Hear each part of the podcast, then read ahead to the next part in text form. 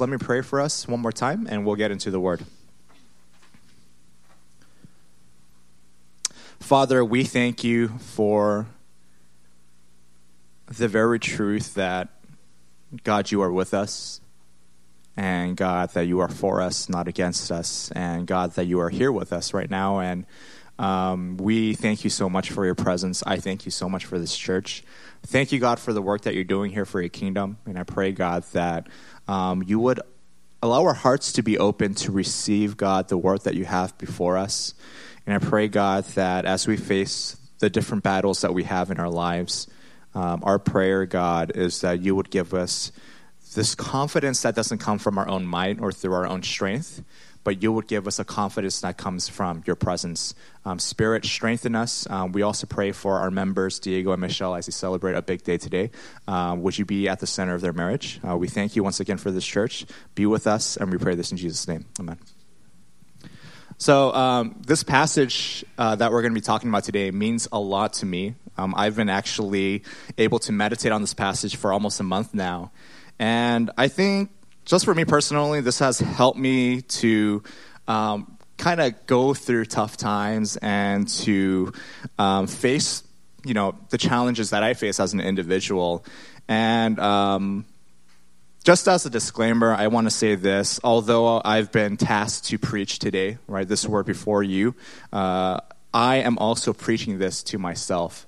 And throughout, I say this because throughout the time of ministry that I've been doing, right, not too long, I've been realizing that as a pastor, it's hard to practice what you preach. You know, um, there's, it's really easy to come up on the pulpit and be like, this is God's will for you, right? Do this, right? Um, be holy, right? And say all these different uh, imperatives. But the next day, oh, so easy it is for me to just lose sight of God, to lose sight of His Word, and to forget um, the Word that He has for me as well. So, um, I say this because, you know, even as pastors, we are sinners. Uh, we are also in need of the grace of God. And, you know, I humbly ask that you would show us grace. Um, we are not perfect. And, you know, even for myself, I just make a lot of mistakes, right? And in prepping for the sermon, I've been just praying for our church. I've been praying that this passage would serve to encourage us so that as we go back into our lives, um, we can um, have faith and hope to step into our battles. Um, so, with that being said, if you have your Bibles, let's turn them to the book of Exodus. Um, I'm going to be reading from the English Standard Version. We're going to be looking at Exodus chapter 17. We also have it here as well. This is the reading of God's Word. What I'm going to do is read it through, and I'll just unpack what we have before us today. Exodus chapter 17, verse 8, and I'll read on. This is God's Word. Then Amalek came and fought with Israel at Rephidim. So Moses said to Joshua, Choose for us men and go out and fight with Amalek. Tomorrow I will stand on top of the hill with the staff of God in my hand. So Joshua did as Moses told him and fought with Amalek with Moses, Aaron, and Hur, went up to the top of the hill. Whenever Moses held up his hand, Israel prevailed, and whenever he lowered his hand, Amalek prevailed. But Moses' hands grew weary, so they took a stone and put it under him, and he sat on it, while Aaron and Hur held up his hands, one on one side and the other on the other side. So his hands were steady until the going down of the sun. Verse 13 And Joshua overwhelmed Amalek and his people with the sword. Then the Lord said to Moses, Write this as a memorial in a book and recite it in the ears of Joshua, that I will utterly blot out the memory of Amalek from under heaven. And Moses built an altar and called the name of it, The Lord is my banner, saying, A hand upon the throne of the Lord the Lord will have war with Amalek from generation to generation. This is our passage today, and as we see, um, Moses, he's directing our attention to two things. Okay, the first thing that he wants us to focus on is the hill there's this battle going on between Israel and the people of Amalek. And it's interesting because we don't see details of the battlefield, but there's a lot of detail given about the hill. So that's the first thing. The second thing that Moses wants to bring our eyes to is the significance of memorials and altars. So today, I'm just going to be talking about those two things um, to focus on the hill and to focus on uh, the, the significance of memorials and altars. So, the first thing, to focus on the hill. Uh, I don't know if you know this, but for, this is Israel's first time in battle. Um, prior to this, as a nation, they've never been in battle, they've never been in war, right?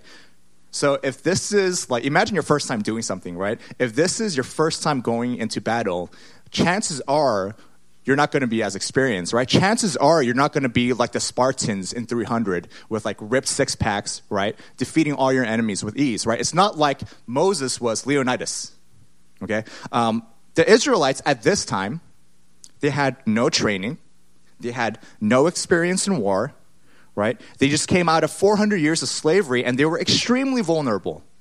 So any army or any nation that wanted to match up against Israel would easily destroy them. Right? Um, they're toast, right? They're barbecue chicken. Easy game. Now, if we look throughout the Bible, there's a common theme that we see here. And the theme is this the enemies of God are stronger than the people of God. Right? Uh, if we look in Genesis, um, the Garden of Eden, right? The enemies of God, the serpent, right? Satan, seem to be stronger than the people of God, right? Adam and Eve. Um, they engage in this battle, and we see, unfortunately, right, for mankind, um, they lost rather easily to this battle. We move to Exodus, right? We see the enemies of God, right? Egypt and Pharaoh, people who have enslaved God's people, to be stronger and more dominant than the people of God, Israel. And you fast forward to the New Testament, we see that Jesus' very own disciples also seem to be weaker than the Pharisees. Right. Uh, in addition, if we read through the Gospels, there's a story where Jesus comes down from the mountain after the transfiguration and he sees his disciples trying to cast out demons, but they can't. Right? So it seems like even like the demonic forces are stronger than the people of God. And here we are in this passage in Exodus 17 where Amalek seems to be stronger than Israel, the people of God. Now we step outside the scriptures and we look at the church today, and it kind of seems like the same thing, right? It's, it kind of seems like our enemies are stronger than us. For example, it seems like the government is prevailing and winning over the churches in China right? There's mass persecution going on. A lot of leaders are being jailed for their faith. And it seems like the churches in China are powerless. It seems like even Satan and his demonic forces are prevailing over the churches here.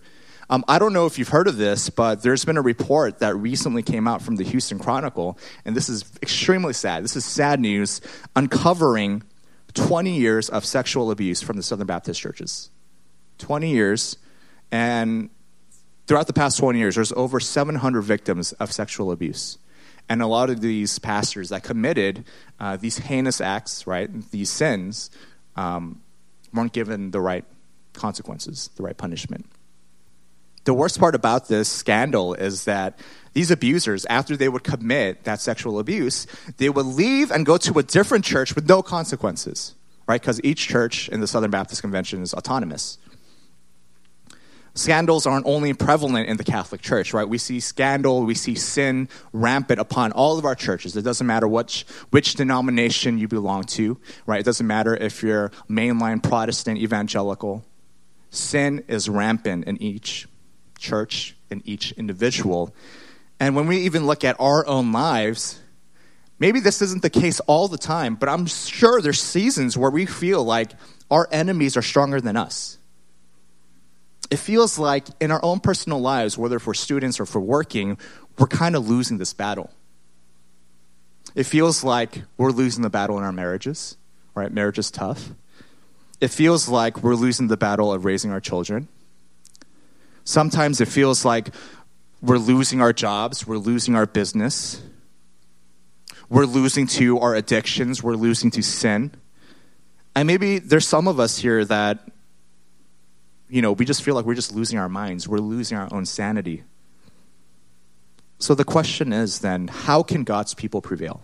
Right? It, it feels like the enemies of God are stronger than the people of God. So how can we win? And the answer, I think, that the text is telling us is to look to the hill. So, why is the hill so important?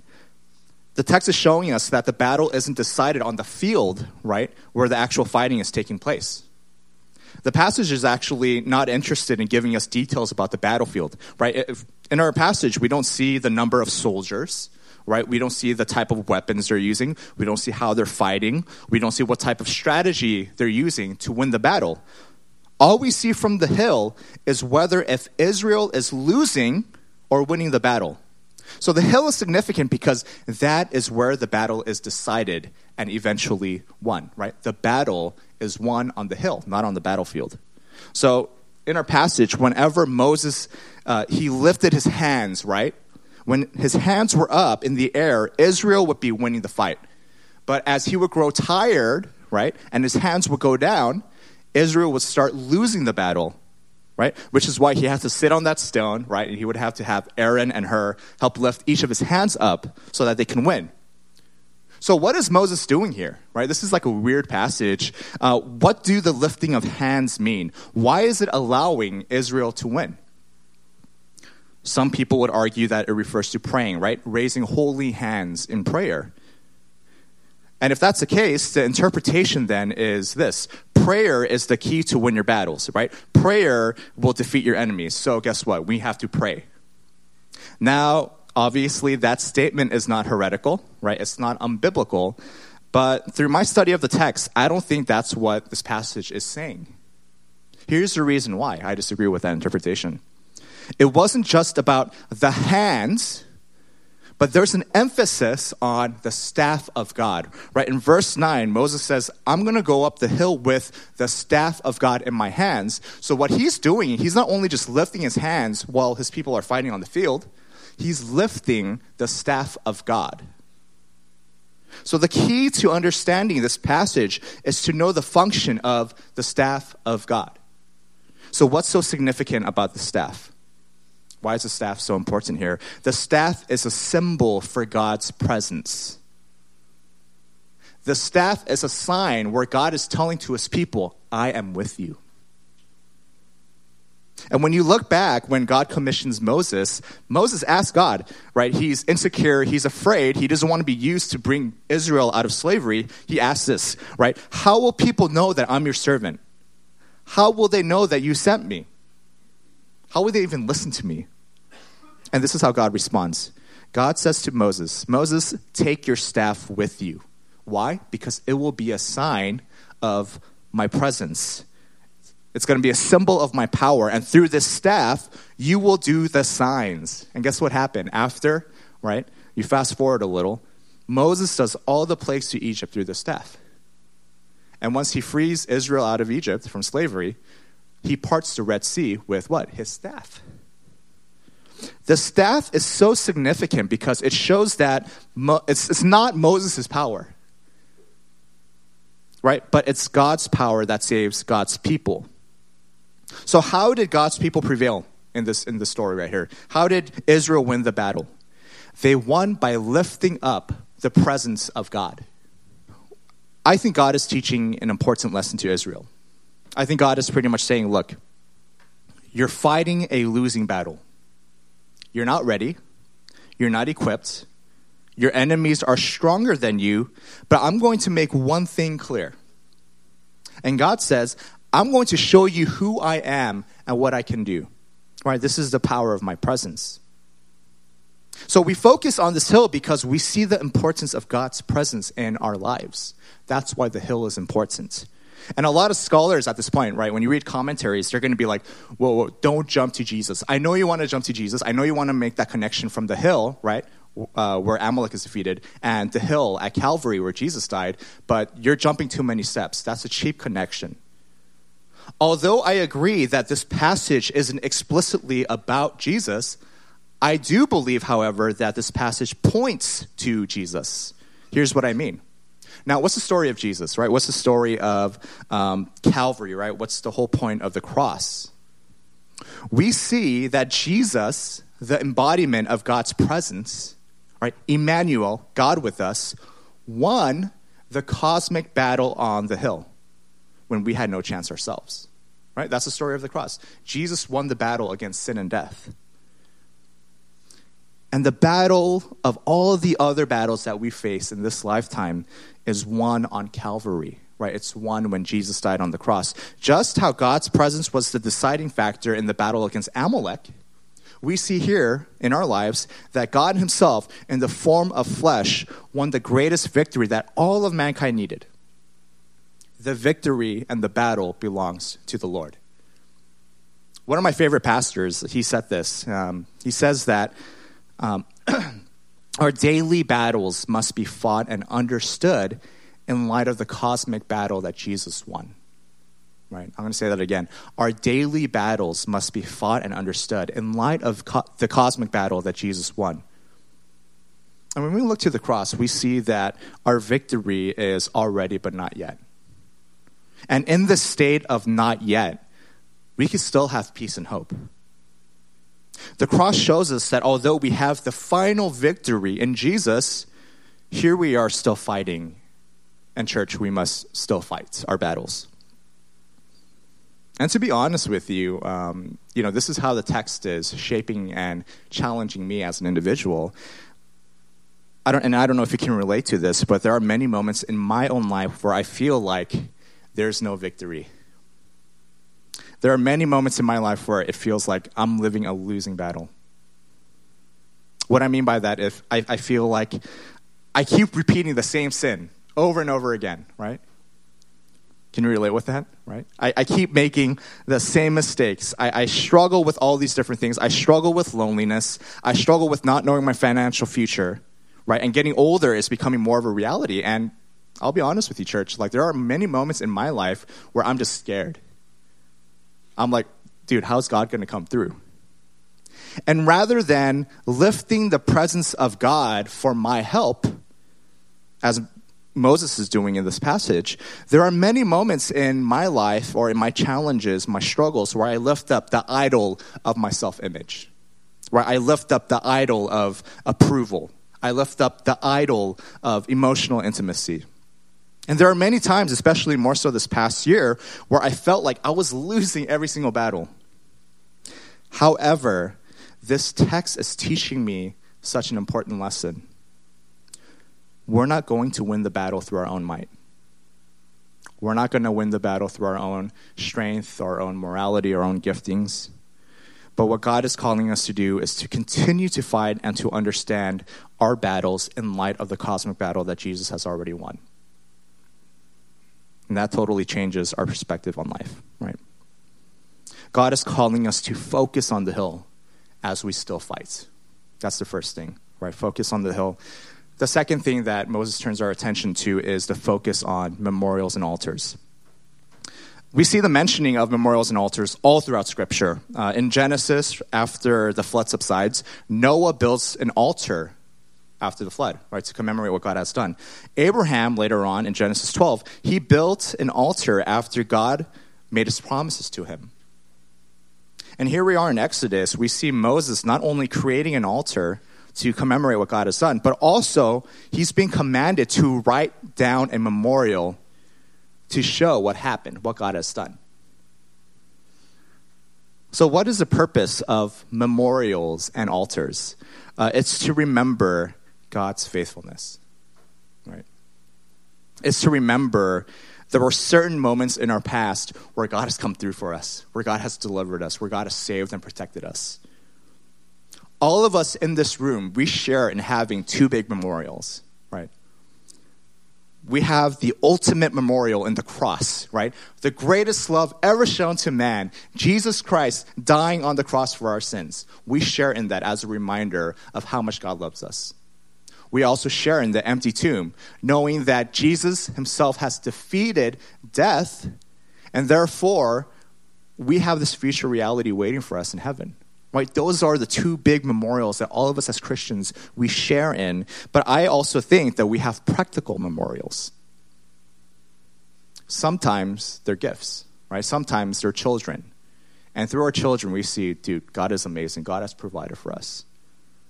Sometimes we have practical memorials in God providing work and income, or God providing through a time in crisis, right? God providing uh, through the years and years you, you spend praying for that one thing. But sometimes memorials are scars. Sometimes they're painful events that happened in the past where you look back on and you see, I didn't see it at that moment, but God was there. God was with me, and He used that challenging moment in my life to make me into a more faithful disciple today.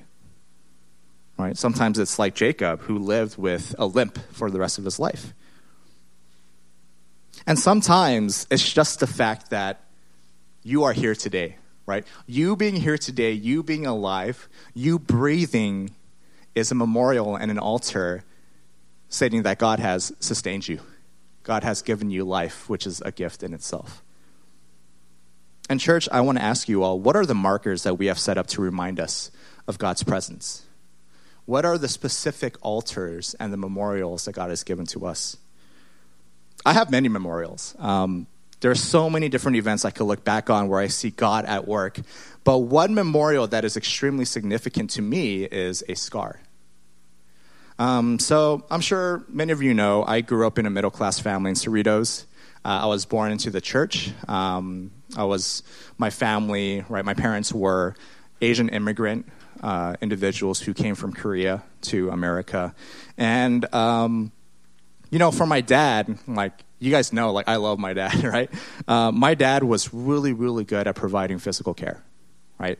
Whenever I got into an accident, right? Whenever uh, crisis would happen, whenever I would need money, um, whenever like I would have to renew my AAA card, right? My dad was there, right? And he would always check up on me. I was like, "Hey, your insurance card came in. Like, did you put it in your car?" And I'm like, "Yes." Right? Stop bothering me my dad would always provide meals, right? My dad would always care for me. My dad would help provide um, paying for bills, and he was so good at that, right? He was on top of it. But as, and this is kind of like the immigrant struggle, as a child of an um, Asian immigrant, um, it was hard to receive emotional nurturing and spiritual guidance from my dad. And a lot of that actually came from my mom. I think my mom was, in my life, the only source of emotional nurturing. Uh, when I was a freshman in high school, she passed away from cancer. And so from the moment I was 14, um, I had no one to emotionally nurture me. Right? For the past 15 years of my life, um, I've longed, I've craved that emotional nurturing. And for over 15 years, right, I've longed for it. And um, this is what I learned through God's providence during my time in therapy since no one was able to emotionally nurture me, to care for me, uh, since I'm so emotionally deprived, right, because I have mommy issues, this was my defense mechanism. If no one's going to emotionally pour out to me, then I'm just going to emotionally pour out to everyone. Right? I'm going to care for everyone. I'm going to meet with everyone, listen to their stories, hear them out, be there for them. Because I didn't want people to feel like me. I realized that God was using that particular brokenness in my life, right, being emotionally deprived without a mother figure, to sharpen a lot of the giftings and shepherding and caring for others that a lot of people affirm today. Now, I don't understand why God took my mother at such a young age. I don't have the answer to that. However, I can see that God was there in that moment even in my emotional brokenness, um, I can see that God was there too. And because of my scars, because of all these painful events, all these different things I didn't want to go through, I have come to know God more clearly and deeper as a result.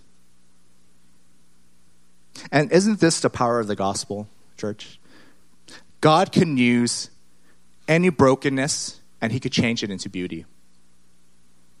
God can use any evil for good God can turn any type of mourning into dancing.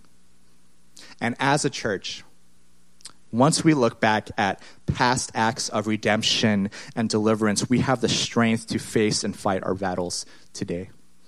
Here's our application look backwards and look forward. Look backwards and look forward. Here's what I mean. Um, the first part, look backwards, right? Look back at your memorials and altars. Look back in the many moments where God has came through for you. Look back at the moments where God has given you victory. Where you look back on the moment you're like, that was all God, not me. And namely, remember how God has provided for you and not the ways that you wanted, but remember how God has provided for you in the ways that you needed. Look back. Remember the memorials and the altars that God has set up for you. And the second thing, look forward in hope. I am saying, look forward to home. This is not home, but home is in a future reality when we see God face to face. And in Revelation 21, um, we are promised this reality where God Himself will wipe away all of our tears, and there will be no more sin, no more suffering, no more pain, but we will be satisfied being in the presence of God. And as we fight our battles today, um, we are called to look back and to remember God's faithfulness in the past, and at the same time, look in hope to our future reality in heaven that gives us the faith to fight our battles in the present and we become more secure. In closing, I just want to say this um, Moses gave a name to the altar, right? This altar that he created after the battle was won. He called it, The Lord is my banner, right? Yahweh is my banner. Now, what does this mean?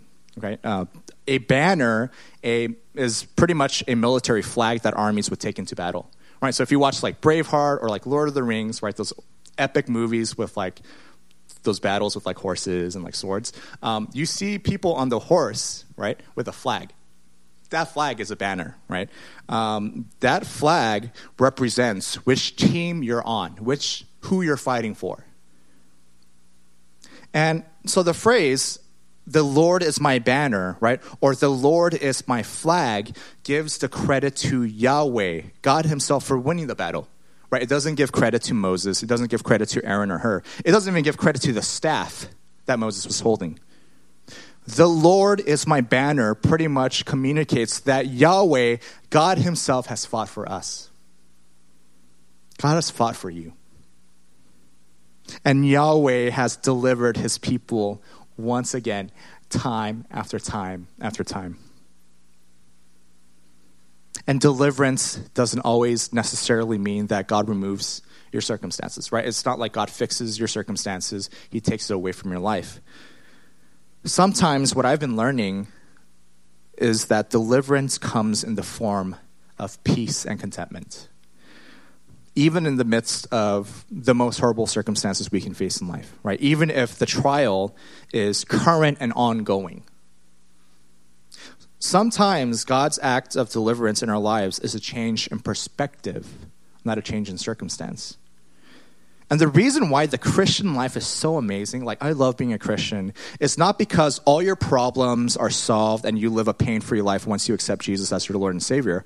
The reason why, however, the Christian life is so amazing is because we can have composure, we can have peace, we can have security, we can have joy and satisfaction, even as we head towards and endure the most painful battle or circumstance in our lives.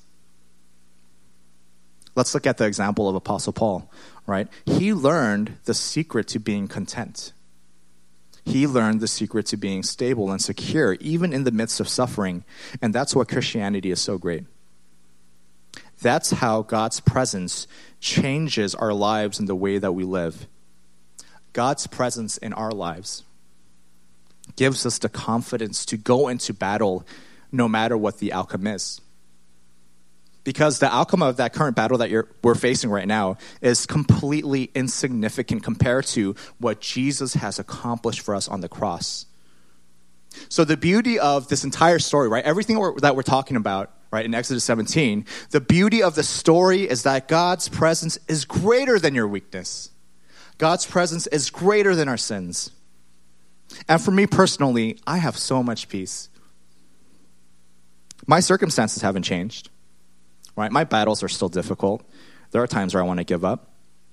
But because of God's presence, I have greater peace. I feel more secure. And I have a greater understanding of who God is. God's presence is all that we need. God's presence is much more valuable than a circumstance change. God's presence allows us to be content. It allows us to be poised and secure even in suffering and pain. The book of Exodus, to be frank with you, isn't interested in solving your issues or your problems in life.